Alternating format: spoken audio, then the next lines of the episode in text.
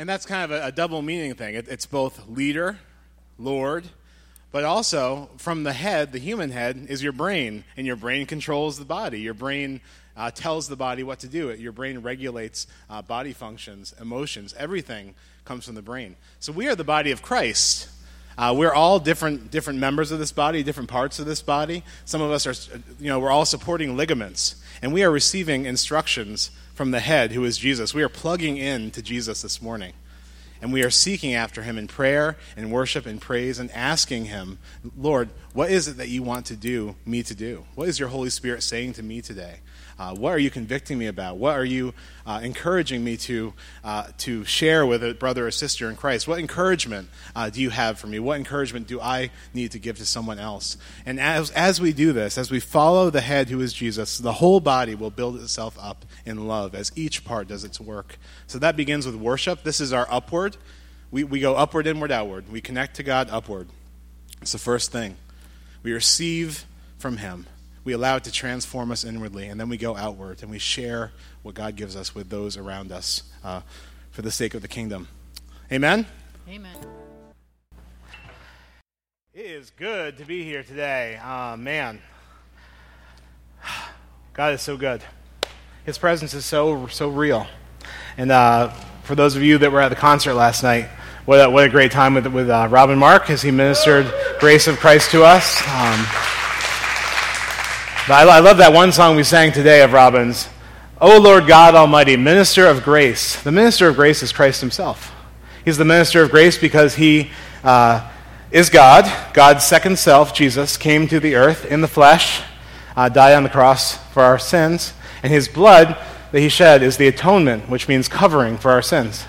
So, who better to be the minister of grace than Christ, the one who has the covering? he, he pours it out liberally on us I'm not going to preach. Okay, um, this is a really special morning. We have the Bosnia team sharing. Uh, the Bosnia team was just two people this year, and we're gonna, you're going to find out why it was so small. But I'm going to invite the, the better looking people onto the stage MJ Kovaleski and Lorian Albertson. Uh,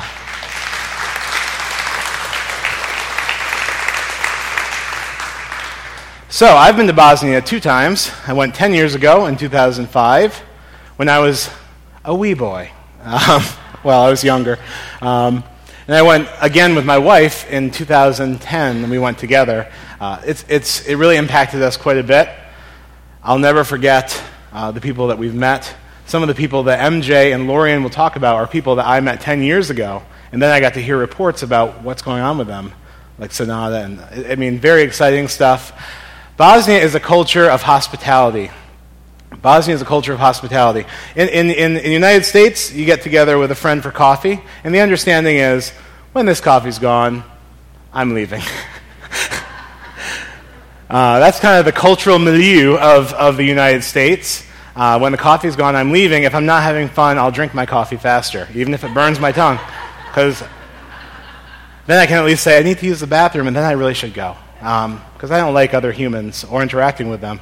Um, in, in, in, Bosnia, it's a culture of hospitality. When you have coffee with someone, you have six to eight hours of coffee with someone.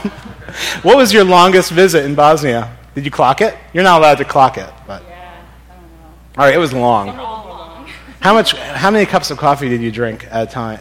At one in one pop. Yeah, lots of, lots of coffee. Okay, so it's a hospitable culture. There's some people that are they're impoverished. Hey, don't panic. Don't panic. MJ. I've thought of everything, I promise. Um, it, it's, it's, it's, a, it's, a, it's a place where there is uh, a minority group, the Roma people, uh, and they are uh, outcasts in society. Uh, it, it's, it's very much um, a culture war kind of situation.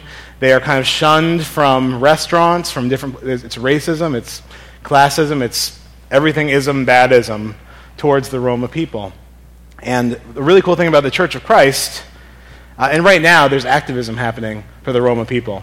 It's, you know, Roma Lives Matter, that kind of thing. You know, there's activism happening to bring about justice for these people.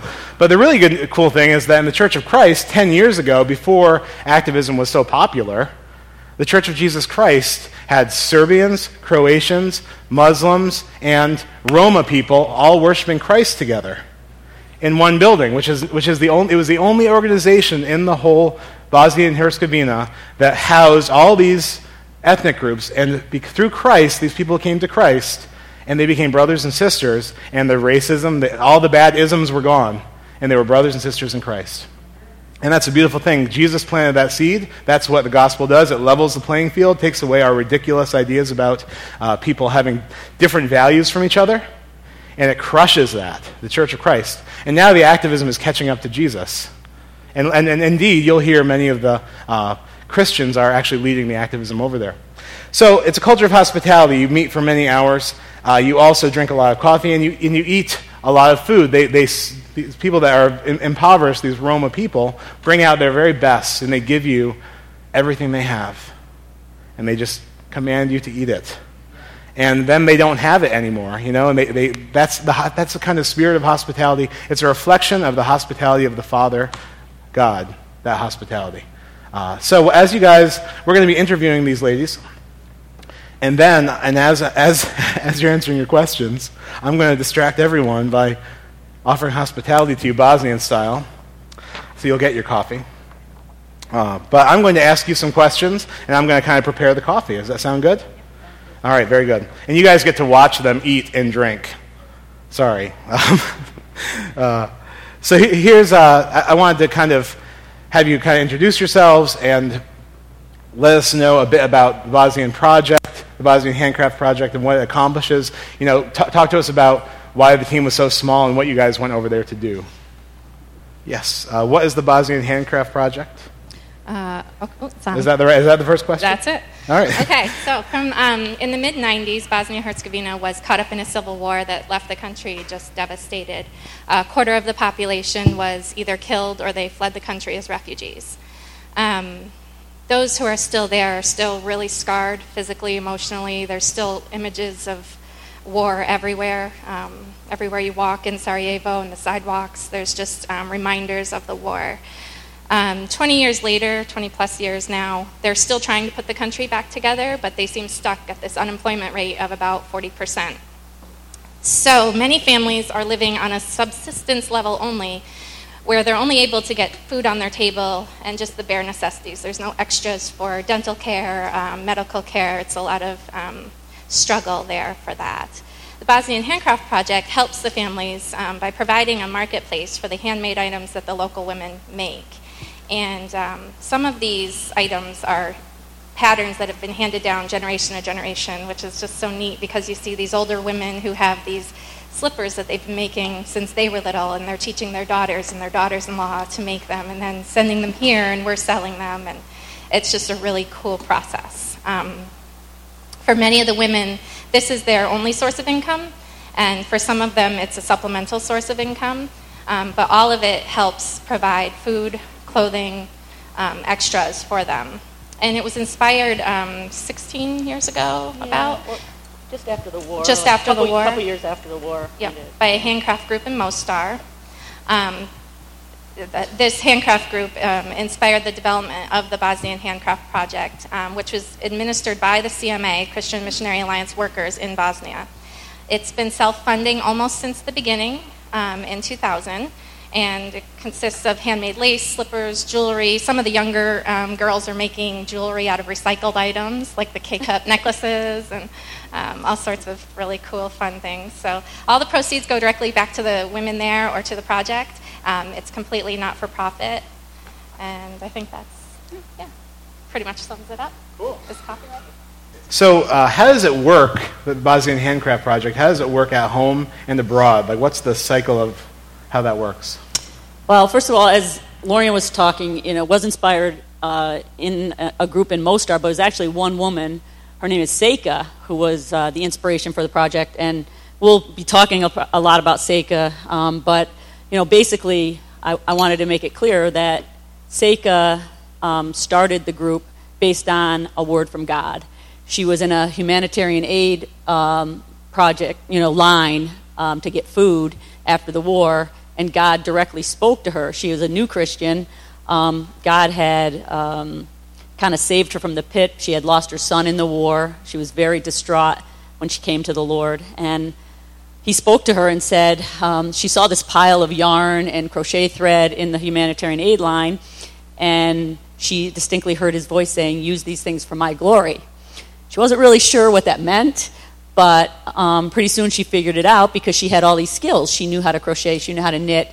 Um, so she felt like God was calling her to get a group of women together um, so that she could, te- first of all, teach them about Him and His love, and then knit together in order to heal their wounds from the war.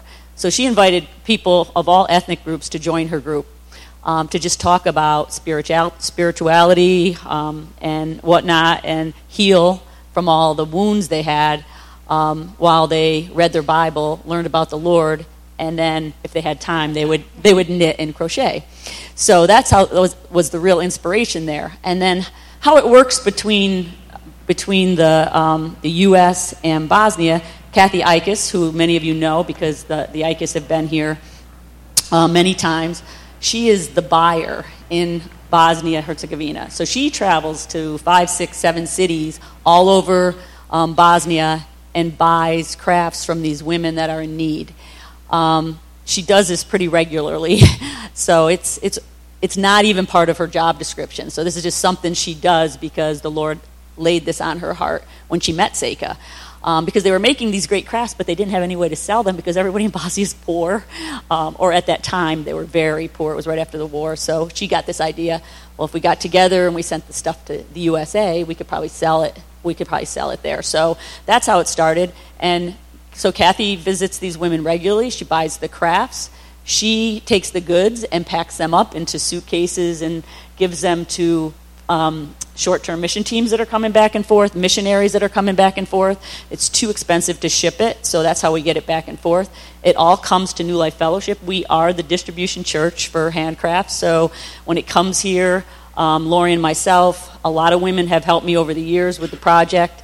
Um, Carolyn helps me a lot now. She's a great unpacker and packer of, of crafts, but um, so we, we unpack it, get it ready for sell, put it into bins. We put it out here to sell. Sometimes we do all kinds of shows. So we, we are the distribution church. So um, God always finds a way to make it happen. I have to say, uh, it, it can get tiresome. It's a lot of work, but God has always provided. I've been doing it for about 10 years. He brings people alongside of me when I pray for that. Um, Lorian has been a real encouragement to me. Carolyn has been a huge encouragement to me, just for people that want to volunteer to help and just feel God's calling in this in this project. So to be clear, we are the distribution center for the United States. We are. This church. We are. So when we ask, oh, could, could, we put on the news sheet, could someone help with ha- Bosnian handcrafts?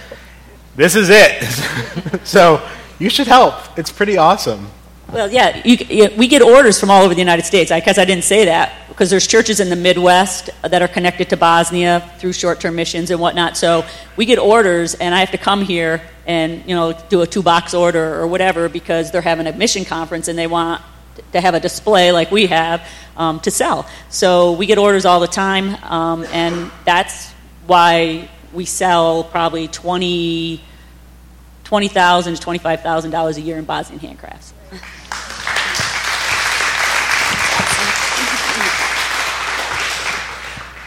And what's your salary again? Zero. Oh, zero. Zero. Because it's for the kingdom. It's for the kingdom, man. Um, so now I'd like to get more personal. You know, what has God been doing in your life and teaching you throughout this trip and, and even the, the month that's followed since you returned? Well, this was um, my first missions trip, and it was my first trip um, internationally, with exception of Canada. So, um, he, yeah, it counts. but he really, God really stretched my faith and expanded my worldview through this trip. Um, a, a, lot of times, I love uh, Riza's faith story. It's really hard to get up here and share your story. It's even hard to share it in your cell group sometimes, um, and that's something that I think throughout my walk, I've struggled with sharing my story with people. And um, I got so much practice doing that in Bosnia because those women, they want to hear every bit about your faith. And so that was, uh, that was really neat for me to be able to share my story and uh, it, with so many different women and different people in the different church fellowships that we, um, that we visited. It gave me a new boldness that I I wouldn't have had, I think. I mean, sometimes God gives you the boldness here, sometimes He takes you to another country to give you that boldness, I think.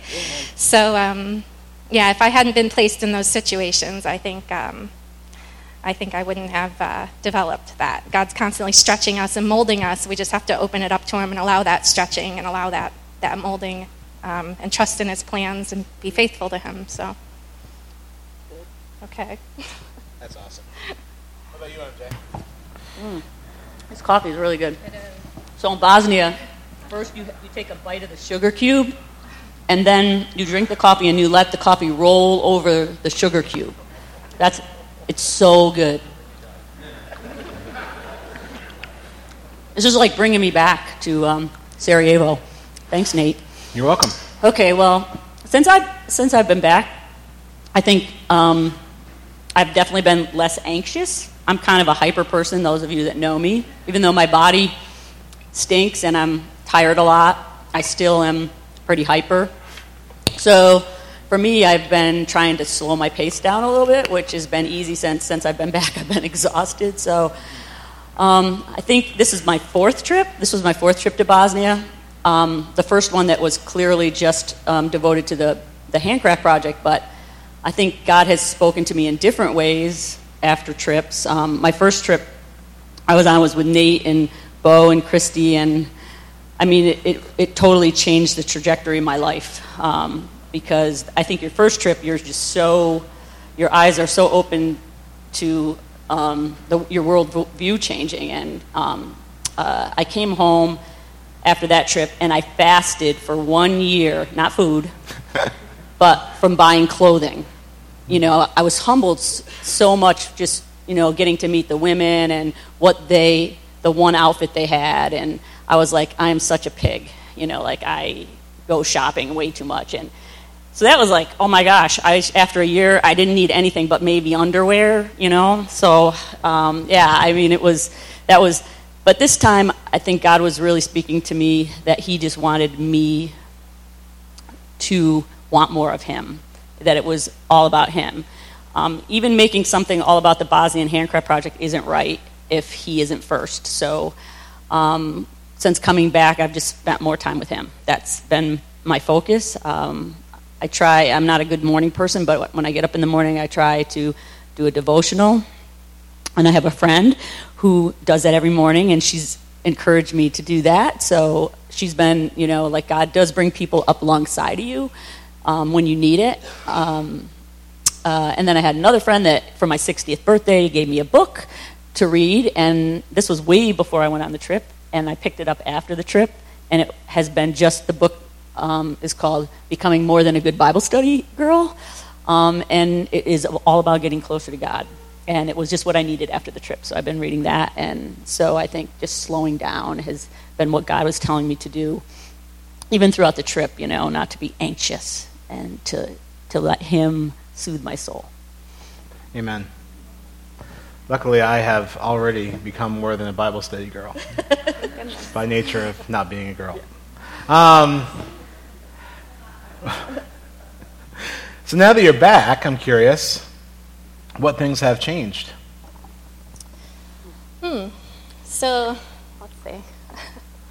I guess now that I'm back, the big things that were weighing on me before um, just seem a lot smaller now. Um, it's really easy to get caught up in thinking that we can control everything around us. Uh, but after taking a trip like, like this one to Bosnia, um, I just feel like God redirected my thoughts and reminded me that He's in control, um, that His Amen. plans are bigger and better, and that um, you know His timing for things is purposeful. Even if I don't think that's purposeful, um, His timing is definitely for His purpose. Um, you know, just like MJ said, I, I've been able to ask myself if what I'm doing is is going to glorify God or not, and if it's not, then why am I spending my time doing it? Have you seen God at work? That's me again? Okay. uh, let's see. Well, uh, because the focus of the trip was the Bosnian Handcraft Project, it was it was really inspiring to see how that um, works over there. Um, it was really fun to see when we would go to the women's homes who had met Mary Jo before. They were so excited to see her. They would just run out and they were like, "Oh, Mary Jo!" and they'd give her a big hug and greet her. So that was really inspiring. Um, I think I definitely saw God at work through that. Um, they were all really excited to share with us um, everything they've been able to do because of the um, proceeds from the project. they loved showing us their you know, new dentures and the things they've been able to buy for their homes. And, um, you know, some of them were able to purchase their homes. A couple of them were, were squatters after the war. So it was nice that now they have a place to call their own. Um, we went to a town called Varesh one day, and we met with um, two believers there. And I, I hope I get this right. There's, it was two believers out of six believers in the whole town. Um, these two ladies that we met with were just so inspiring. They um, shared their stories with us of how they came to the Lord through the war. Um, and it was just really humbling. It really brought me to tears that day. So, um, listening to them and hearing their story, I saw definitely saw God at work there. Um, yeah, I, I, was really surprised also, and, and, definitely saw God at work in the homes of um, the Muslim women that we visited, and how um, eager they were and comfortable they were with us praying with them, um, asking us for prayer. Um, just so gracious and hospitable to us. You know, these two white Christian women from America. You know, they just they were very gracious to us, and when we asked if there was anything we could pray with them about, they had a list of things we could pray um, pray for them. So. I, I definitely think that's God's work. I mean, you know. That's awesome. Yeah. How about you, MJ? Do you have a um, slide or? Yeah, well, I, I hadn't been back to Bosnia. The last time I was there was in 2008.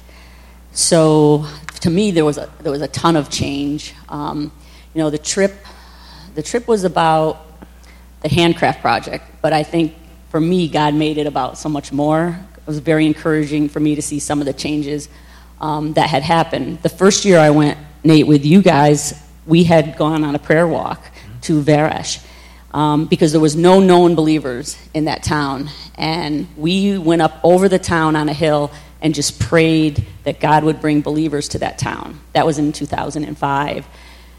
And then I come back in 2015 and I'm doing a, a meeting with 20 women in a hotel room um, so that the new um, pastor and his wife can get to know people in that town. There's now a growing church like body in that town. There's only four people right now, but but to me that's huge because there was no known believers. Now we have you know um, Mario and Diana who we knew when they were learning how to be pastors and wives and you know head of the church and now they've decided that god's called them to that town so that they can share the good news there so to me that was like oh man what an answer to prayer that is. And it wasn't just us that year praying over that town. The missionaries in bosnia have been praying for that town for years and years and years. So that was really cool for me to see god at work there because you know it's just it's touching. And and also Diana really needed help in breaking ground with the women there, the non believing women there.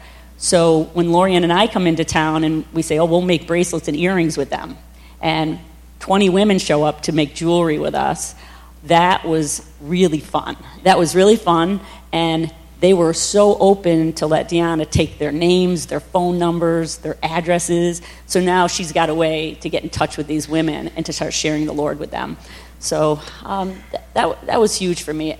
And every, every um, group, we, we, we saw 93 women while we were there.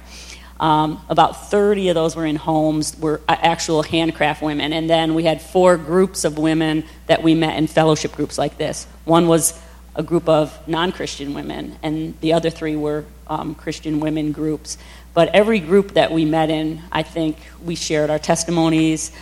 They were so welcoming, and we, you know, were blessed just as much as they were blessed in those meetings. So, I really saw God at work in those meetings too. Um, so it wasn't just about the handcraft project for me. It was just uh, women's fellowship in general. Was um, you could see God's spirit working in that. Wow, that's awesome. Yeah, the uh, I haven't read the most recent statistics, but when I last checked, one per, less than one percent Christian, Mm. evangelical Christian in Bosnia. Um, Ninety something percent which means there's a huge market. Is it- there. there's a huge market from a marketing standpoint. You know, you got to look at it. if you're interested in marketing the gospel, yeah. You know, there's- excellent, excellent. There's, there's Um, nowhere but are, nowhere some but up, nowhere but are. up for that. You know, so So yes, this is at the positive. this is a bunch of people from from United States, I guess, and and local uh, Bo- national Bosnian national pastors. Ten years ago, standing on this hill overlooking Varesh and praying, God, send revival, bring bring a bring your presence into this place. And look what He's done. Ten years later, amazing, amazing stuff. So uh, briefly share uh, a story about an individual who was impacted by your trip, uh, or who impacted your life, or both. Okay, so uh, we visited a lot of women, and uh, I, I think most of the women were very excited to see us, you know. But the one that really, and, and Lori and I talked about this because we both wanted to take her. Like, I want to talk about Kadira. No, I want to talk about Kadira. Kadira is a Muslim woman who uh, has been in the project for about six years. Yeah, you have a picture of Kadira, maybe. that's that's, the- the, yeah. that's the- there she is. she is. There she is. That's Kadira. So Kadira is a Muslim woman that's been in the project about six years, and um, when we came to her home, she just lit up. I mean, she is, she was so happy, happy to see us, and she put out a spread like you could. We were so stuffed. Like her food was amazing, amazing, and the coffee and the drinks, and then the dessert, and we could hardly walk out of her place. Right? We like, we like. She lives on a hill, and we like rolled down the hill when we were. That's why I let you know. I'm, I'm starting to become offended that you haven't eaten those cookies yet. Uh, yeah, but to eat all of them. gluten in them. Yeah, I know. In Bosnia, I eat gluten. In the U.S., I try not to eat gluten. But anyway, so uh, yeah, so Kadira, this is what she shared with us. Um, you know, over the years, Kadira was a squatter after the war, which meant she had nowhere to go. So she squatted. Um, uh, her and her husband didn't have much money. But over the years, she'd been able to buy this little row home in downtown Sarajevo. And because of the project, her and her husband both have this little job where they take care of a public bathroom. So basically, they clean a bathroom. Um, and she does the first shift, and he does the second shift. And there's a little office. So not only did we visit her in her home and let her, you know, lavish over us uh, all this great food and everything, Lorian and I actually walked to the bathroom one day and visited her at her place of work, which really like inspired her, I think, because we brought a bucket of cleaning supplies with us, and because we found out she has to buy her own cleaning supplies. We are like appalled by that. Like she has a job, but she has to buy the supplies. So we bought her a whole bunch of supplies, a new bucket, gloves, you know, all this, and she was like so blown away. So that was very that was very cool. And she let us pray with her. She's a Muslim woman, and I really feel like the Lord is going to get her. I really feel like I know He's chosen her. I know it. I know it in my heart, and I know you know for a Muslim to come to Christ is huge because you basically turn your back on your family because her family won't have anything to do with her if she sa- says she's profess- professing Jesus as her Savior. So it's, it's really hard for a Muslim to come to Christ. Um, so, but she I, she, I know she knows that it's the love of Christ that has brought her to the project. I know every time Kathy visits her and prays with her that she feels the love of Christ. So I'm, I'm, really, I'm really thankful for her, and I, and I pray for her every day. You know, that she's, she's somebody I pray for every day. But just so you know, okay, this is what Kadira has been able to purchase besides helping out with them getting a home. Um, just recently, she got to purchase a headstone for her child that passed away like 18 years ago at one and a half years old. She didn't have a headstone on the grave. So she was able to do that. She's purchased a wood stove, a TV.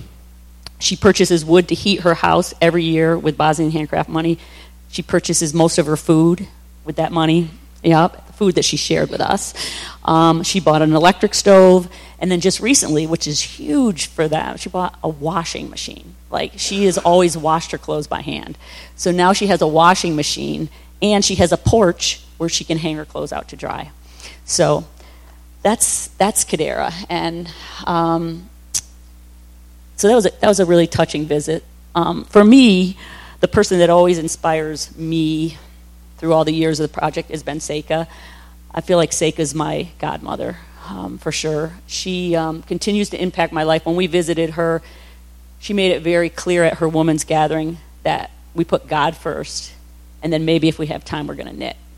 So to me, that's encouraging. Like, okay, I always think about I got to sell more crafts, but you know what? Selling crafts isn't as important as the Word of God. So always come back to that. That it's God first. Ask Him what's important, and then go ahead and sell some crafts. so those were the two. Those are the two people that, for me, are were, you know, just inspiration. I love that. I love that. It reminds me, the project buying this Muslim woman all this stuff that she needs reminds me of the verse It's the kindness of the Lord that leads us towards repentance. So the kindness of the Lord expressed through his people, that, that, that works. That works well. So good to hear that. We'll be in prayer for her. Go. So how about you, Lorian? Um, well, I want to point out Seika made this top and she made this dress also. So. And she made the uh, no. no We're gonna get her to make something. Yeah, we could. I would like a uh, big holy Bosnian woman sweater to wear. Um, I think um, our visit to Senada was impactful to her. I think that um, so she's a believer. She go, attends the Breza Evangelical Church. Um, she was really excited. She came running up to Mary Jo and was like, "Joel, Joel." She was one of the ones that was just um, so inspired by Mary Jo. So I really think that um, she really appreciated our visit to her home. Um, she was excited to show us her new home. Yeah, that's Senada. Um, oh, that's okay. so she uh, she shared with us when we prayed with her that she'd been struggling in her faith, and I think that um, I think she was encouraged. I hope she was encouraged um, after we prayed with her. Um, you know, she said that she's been struggling staying on the right path, and having our visit um, to her home and praying with her um, just encouraged her to get back where she should be, where she knows her Lord and Savior wants her to be. Um, yeah, so she really impacted. I think we impacted her, but she also, I mean, she's a blessing to us as well. She was, she's a really neat lady. Um, and then somebody that um, I was impacted by definitely was Fadila. I just fell in love with her. She wants, I want her to be my mom, my Muslim mom. she has this amazing little farmhouse out in the country, and um, she was so hospitable to us. She works so hard. They live off the land. She has gardens and fruit trees, and she makes every single thing um, from scratch her own cheese, sour cream. I mean, she put out everything, and it was all homemade and kefir. yeah, she. Uh, she was really inspiring. She just, um, her and her husband work so hard for everything they have, and they're I don't want to use the word proud, but they're very, um, it, she was very quick to tell us, you know, we don't have any debt. Everything we have is because we've worked for it and because of the Handcraft Project. And she was sharing with me the things that she was able to do through the Handcraft Project, which was buy a new rug and um, I think she got a new stove um, and different things like that. Um, I kind of just wanted to stay at her house and just learn from her because she shears her own sheep and she spins her own wool and then she knits the slippers from that wool and you know she's just a very big inspiration. So that's really cool. That's yeah. really cool. So how would you say your prayer life has changed or evolved since you've gotten back from Bosnia? Um, how is the how is the rhythm of your spiritual life transformed since you returned or changed? Um, well, I think my prayers have become more global. I think being able to put faces to the names that, um, you know, that I've seen the names on the tags of the items, but, um, you know, being able to pray specifically for the women in the project and also, um, you know, just getting to know the other international workers there. I, I guess I kind of thought Kathy and Mark were the only ones, but there's a whole slew of them over there. So praying for the international workers in Bosnia Herzegovina. Um, yeah, I think the rhythm of my spiritual life has been evolving over the past couple years, but um, since being back from Bosnia, it has evolved more and just slowing down and learning to listen to um, the Holy Spirit's leading and how He wants me to pray, what to pray for, who to pray for. Amen. Amen. How about you, MJ? Um, well, the, I think the rhythm of my spiritual life started to change before we left because Lorian and I started to meet on a weekly basis and pray for Bosnia and um, just get prepared. So that's kind of put me in that rhythm. And then um, as we were on the trip, we did a lot of praying with the women and together with Kathy and Mark. And so I, you know, like I said, um, I think God really spoke to me during the trip that He just wanted me to be closer to Him. So I've kind of continued that on my morning um, devotionals, but um, specifically on the trip, God laid on my heart to pray for unity, which I, I had never gotten a you know a, you know you know he's never really laid anything like that on my heart before. Where pray for unity in the church, and he meant his church. He didn't mean New Life Fellowship.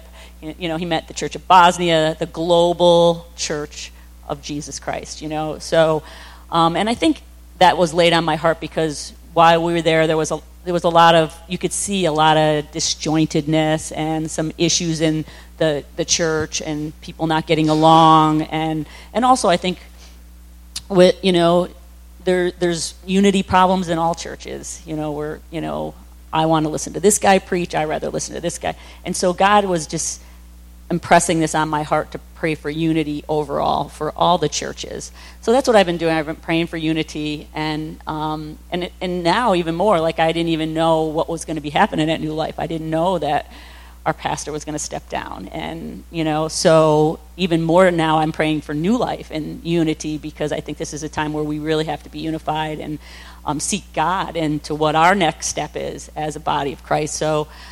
So I think I'm praying specifically for that, and you know, I and I just realize that it can o- only things things can only happen through Him. You know, I can pray and pray, but if I'm not connected to Him um, with the right heart, then you know, it's all for naught. So. Yeah. I'm next. Oh, oh, okay. So how has Yeah. uh, your disposition changed? I guess I, I'm I'm curious about that. You know, kind of your attitude and, w- and way you kind of tackle Yeah. life. Uh, I don't know, like yeah, can uh, you know, like can can you be more bold? Yeah, I think so. Like listening to Riza, I I thought I thought you know Riza's story was great because we all. I think I'm a pretty bold person. I'll talk. I'll tell anybody about Jesus pretty much. I tell. I've told strangers on an aircraft about Jesus. Uh, so so I don't usually have a problem with. I think I'm better with strangers actually than I am with people that I actually know. But but um you know, I, I think I, I have a new excitement for what God has in store for me because I'm trying to get closer to Him. So I just, I'm eh, like a new anticipation for what might be next, what might be next for New Life because, you know, we're in transition. So I definitely have a new anticipation for that. And I think my quiet time is really helping me prioritize each day for Him. So that's, that's kind of, I think, how things have changed for me.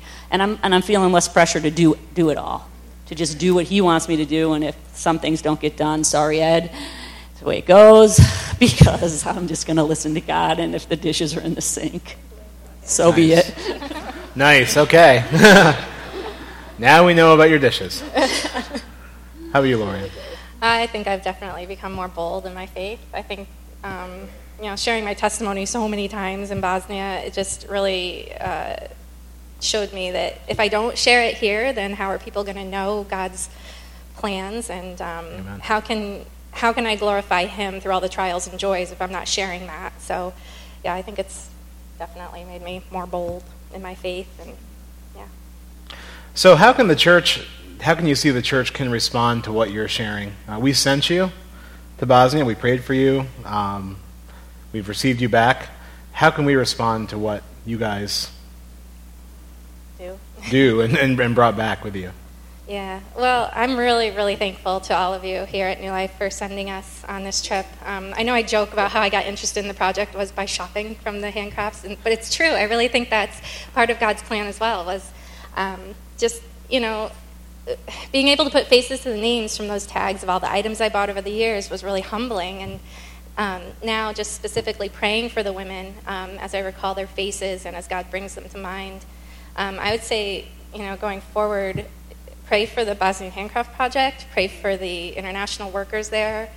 Um, go to the CMA webpage and, and see the faces of who's serving where. We have IWs everywhere. It's just really amazing. Give to the Great Commission Fund. Um, they really rely on that. Um, yeah. Buy handcrafts. Yeah, you, I think they can help by buying handcrafts. Yeah. Yes. Um, well, you know I'm going to say that, but but seriously, um, you know we talk about upward, inward, outward here all the time. That's been kind of our uh, mantra at New Life for a long time. Um, but it's true. You know, I, I think you got to go up first. Um, I think a lot of there's there's great prayers here at New Life. I know personally so many people were in prayer for us while we were on the trip, and Lorian and I really felt that, and I'm thankful. I'm thankful for um, my New Life family that prayed for us um, and just thought about us while we were away. That was, you know, that was phenomenal for us. So, um, so as a church, there's so much we can do. I mean, that's just a list. You know, the, the list goes on and on and on. But I think if you're, you know, for me, if you're if you're connected to God, He's going to let you know where He wants you to serve there's some place for everyone to serve. It doesn't have to be Bosnia. Obviously, I encourage people to take that faith filled risk and do something different because God always opens your eyes in a different way when you're out of your comfort zone. And I know for that first trip for me, I was so out of my comfort zone. I didn't even know where Bosnia was the first time I went. I mean, I knew it was like former Yugoslavia, somewhere near the Adriatic Sea,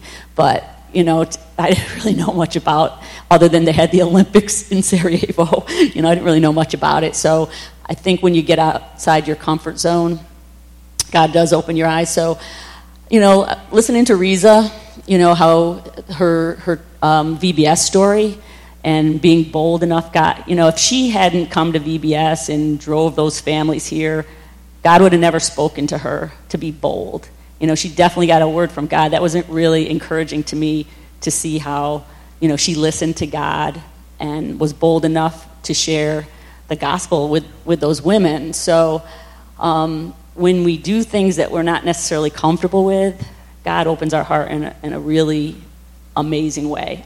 I did VBS this year. I don't, I don't really like doing VBS, right, Carolyn? I mean, Carolyn drags me, pretty much drags me to VBS because she wants to do VBS, and I feel like, okay, God, if you're if you're calling Carolyn to that, and my friend Jen, who I love, needs help, so that that's pretty much the reason. Then then I feel like that's God calling me. If He's calling me through Jen, He's calling me through Carolyn, He's calling me to go to VBS. So I go there, and in my group, I'm a group leader. In my group, there's this kid from outside of New York State who happens to be there, be, and he really needs he really needs some prayer, and he needs ministering to, and he shared things with me that he, I don't think he shared with anybody else, and I prayed with him, and it was amazing. He you know, his grandmother or great grandmother, I think, came back to me the next day and said that he had had an answer to prayer that night. So if I didn't go to VBS, you know, none of that would have happened. And I wasn't that thrilled about being at VBS to be honest with you. But I had a I had a really good time um, when I was there, and I was really tired at the end of the week. Ed will tell you how grumpy I got towards the end of the week because getting up really early every morning isn't my gig. But um, uh, God still had a plan, and didn't matter if I was you know want really wanting to be there so much as He wanted me to be there. So that's what I would I would tell people. Just that's how you can respond. You respond to God. You don't need to respond to us, but you just respond to God. Anything you want to add to that? You good? No, she's good. Okay. So, what would you say to someone who might consider going on a short-term uh, mission trip in the future? Don't do it, or? Well, I would just say do it. Do it. I just, okay. do, just, just do it because it'll change your life. It'll, All right. I don't really have a lot more that I need to say about that, but you should be specifically praying about it, though. you know, keep calm and just do it. Yeah. Nice job on the slides, ladies. That's my yeah. yeah. Um, I would say don't doubt God's calling on your life. Um, he knows you intimately, inside and out, and His plans um, are for the good of those who believe in Him. So trust that His work is not complete in you yet, and stretch yourself. I, if I had just continued saying, "No, it's not time for me to go," "No, it's not time," I would have never had that experience. And I don't know. It's just those faith-filled risks. Uh, They always seem to pan out. Yeah. So. Very good. We say faith-filled risks are how you get from here to there. That's what we'd like to say around here. So, thank you, ladies. Give them a hand.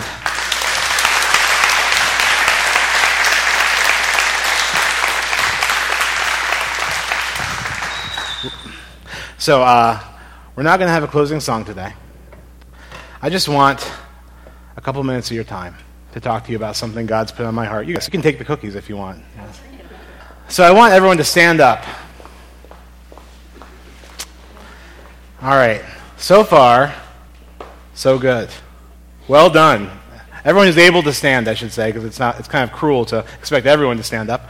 Now I want everyone to stand on one foot, on your right foot. Okay? Look at your leg and notice what it's doing. Those are your stabilizing muscles, holding your leg up. It's incredible. The body, the brain is incredible. Now I want you to lift, Jeff is suffering. I want you to lift your heel and stand on your toe. And look what happens. How long can you do it for? Not too long. Not too long. You can sit down. So I've been training recently for a marathon, 26.2 miles.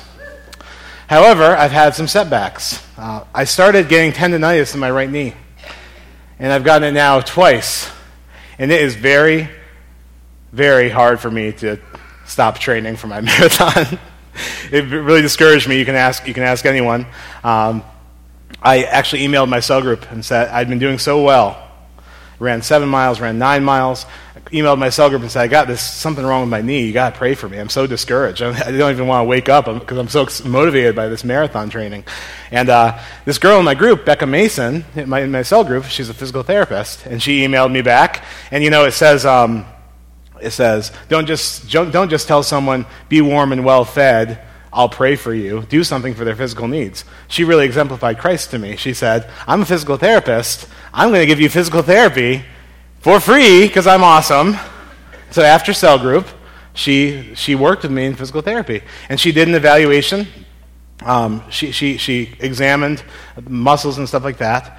And she told me something that I didn't know, which is amazing. No, just kidding. that happens a lot, actually. I learn things I don't know often. I had knee surgery back in 2001. I tore my meniscus in my right knee while playing volleyball, all the way through. Couldn't be repaired. At least that's what they told me. The surgeon removed the meniscus from my right knee. I now have no meniscus in my right knee. For 14 years, no meniscus. The meniscus is the, is the cartilage stuff that bumps the bones together. I was told in 10 years you're going to get arthritis in that knee, you're going to have troubles. And so I was, I was so concerned because the goal of the, of the marathon, looming and then this old injury. It, it, it, was crushing. You know, it was very, very crushing to my spirit. Um, but she told me something I didn't, I didn't know. I thought it was my meniscus problem, but it was tendonitis, not the meniscus. And you know what the tendonitis came from? When I, when I had my surgery back in 2001, I was on crutches for like a month, right? So I'm off this leg, and I'm walking with this leg. This leg is getting stronger because it's compensating. The quad muscle is like getting stronger. And this muscle is atrophying. Back then, it was Heather, Heather Parks would know this. Um, I don't know if she's here, but um, she's a physical therapist. Back then, surgeons often did not prescribe physical therapy. Now they prescribe it all the time because they've learned that if you don't have proper physical therapy, even after a minor, what's considered a minor surgery, you're going to get imbalances. For 14 years, I have been walking around with a giant quad muscle here and, and an atrophied quad muscle there. So when, when I was training for my marathon, I ran a half marathon distance a month ago, 13.1 miles. And, uh, and then I got this horrible tendonitis because this knee isn't as strong as this knee. I mean, this, this, this, uh, these te- uh, the quad muscle is not firing, and this one's firing. So this one's getting stronger. And so the physical therapy exercises I do are, are going like this activating the quad muscle, getting it strong, so that it can match this quad muscle, so that I can run a marathon in November, Lord willing, um, without getting tendonitis anymore. I might still have some arthritis, some meniscus with that from that, whatever. I can still run a marathon. The tendonitis isn't going to get me anymore. Um, so the thing about these, these physical therapy exercises is they're really, really hard. Um, I called Becca the first day and said, I'm doing these things. It's killing me. I'm like, I've been running, like, I ran a half marathon. I'm really strong. Why am I having a hard time with this? And she said, it's actually very common. She's an athletic physical therapist. It's very, very common with athletes who are training to basically be very, very strong, but once they start doing physical therapy, they re- you realize, oh, actually, I'm really weak in some areas. And like you can like, they're like become like a baby. So you get this guy that's like jacked up with like no neck, like giant arms. He's like, oh, yeah, I'm going to physical therapy. Yeah, I'll show her what I can do. He's like, she's like, okay, I want you to stand on one foot, lift your heel. He's like, oh, he falls over. You know, this is a really interesting thing. So the question of how can I be so weak when I think I'm so strong is a question that loomed in my mind, and she answered that for me. This is a common thing. You need to strengthen your muscles so they're all equal. God put a sentence in my mind uh, for that's sometimes how God speaks to me. As we were preparing for the Bosnia day, God put a sentence in my mind. And the sentence, uh, and, and this is something I'm saying I sense from God. The sentence is that He desires New Life Fellowship to be strong enough to send. Strong enough to send. Okay? So send is a missionary word, going to Bosnia. It's a missional word, local in the community. Uh, it's just doing the mission that God's given us to do. God wants our church to be strong enough to send. In Ephesians 4:16, it says, From Christ, we read this earlier, the whole body, joined and held together by every supporting ligament, grows and builds itself up in love as each part does its work. At New Life, we are really, really a strong church in many ways. Uh, just, just, to, just to make some observations, we are training for a marathon in terms of outreach. We're really juiced about it. You heard it today. The Bosnia, the VBS, uh, the Chowderfest outreach, the fall festival and fall giveaway that we do. These are things we're juiced about. And sometimes we don't get all the volunteers we want right in the beginning, but the day of, everyone shows up like, I'll do something. Organize me, you know. We, we got a lot of enthusiasm, uh, and, a lot, and a lot of people come. So we're training for a marathon in terms of outreach. I think we're training for a marathon in terms of our heart for worship. This church has grown in leaps and bounds in our heart for worship, uh, our heart and prayer to connect to God and draw near to Him. Um, we're training for a marathon. But when, when it comes to standing on one foot and lifting up to our toes, we realize that some of our muscles are not where they need to be right now. And if we don't do something about it, New Life Fellowship is not going to be strong enough to send for much longer. This is the concern that I think God has. Every supporting ligament in the church, as the ladies said in their, in their thing, has to do its work, or this thing's going to fall over. There's going to become a day when we're not strong enough to send a Bosnia team, for whatever reason, uh, where there will be no partnership, where we send money to the Bosnian church uh, and, the, and the work they're doing there every month, which is what we're doing right now, to support the ministry that God's doing in Bosnia to a country that only has less than 1% Christians. There will be uh, a time when we don't have enough money to send money to the Wilton Food Pantry, which we do every month, to take care of the physical needs of people in our community. Um, there will be a time when there are no families, no young families at New Life, because the children's ministry isn't staffed. And, be, and when young families come to a church, it's understandable that they want someplace for their kids to, to be discipled and grow in Christ, to, to be, become a part of the church. There, there could come a day when people would show up and we just don't have teachers. And it's happened. It's happened.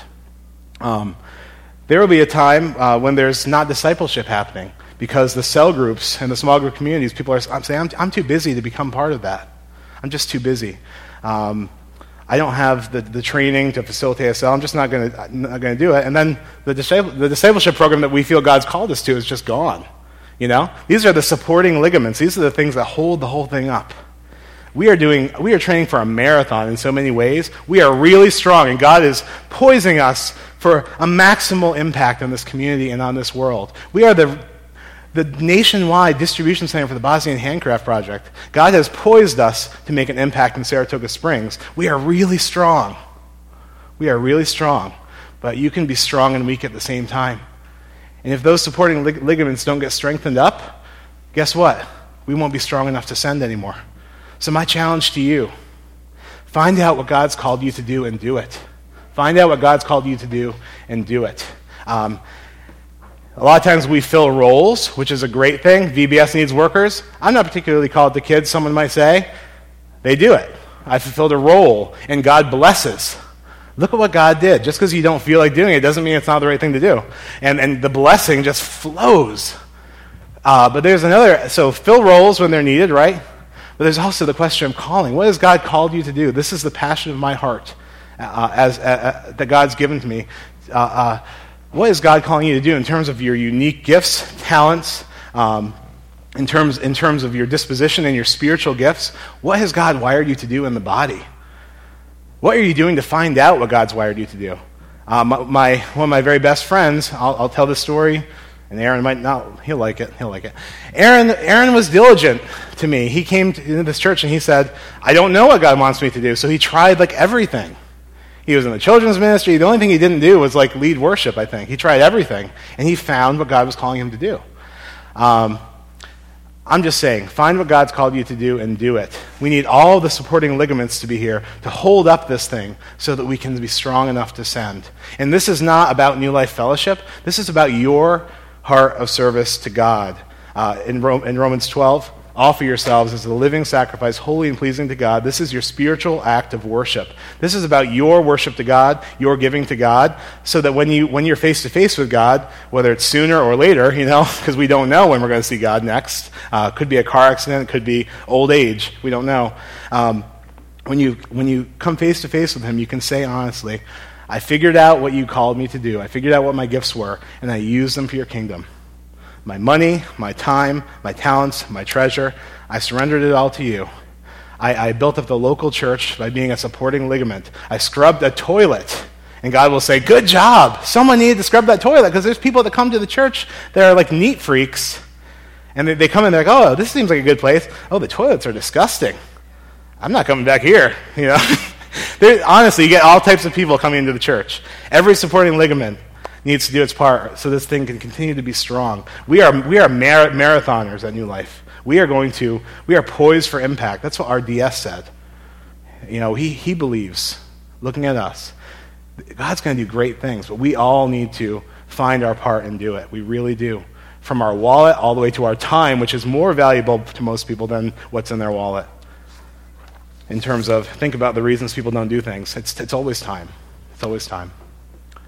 So I just want to close this in prayer. I, I apologize for going over. I'll tell the children's ministry personally later. I love them. They serve us so well. God bless them. Jesus, we, we want to be strong enough to send. You have put this word on my heart, Lord, that we be strong enough to send, that every supporting ligament would do its part, and that we would grow strong, that, that, uh, that our huge, giant, bulging muscles of outreach and worship and love can, can be put to good use because all the other parts are working together, Lord. That we might all grow into, together into the head who is Christ, into the full goal that you have for this church. You have a dream for us, Lord. Grow us into that dream. Grow us into that dream. Use us, poise us for, uh, for impact in your kingdom in Saratoga Springs and the world. Let each person here uh, come to know what you're calling them to do and give them the strength to take a faith filled risk and do it, to step out and do it. In the name of Jesus Christ, I pray. Amen. Thank you for coming, everyone.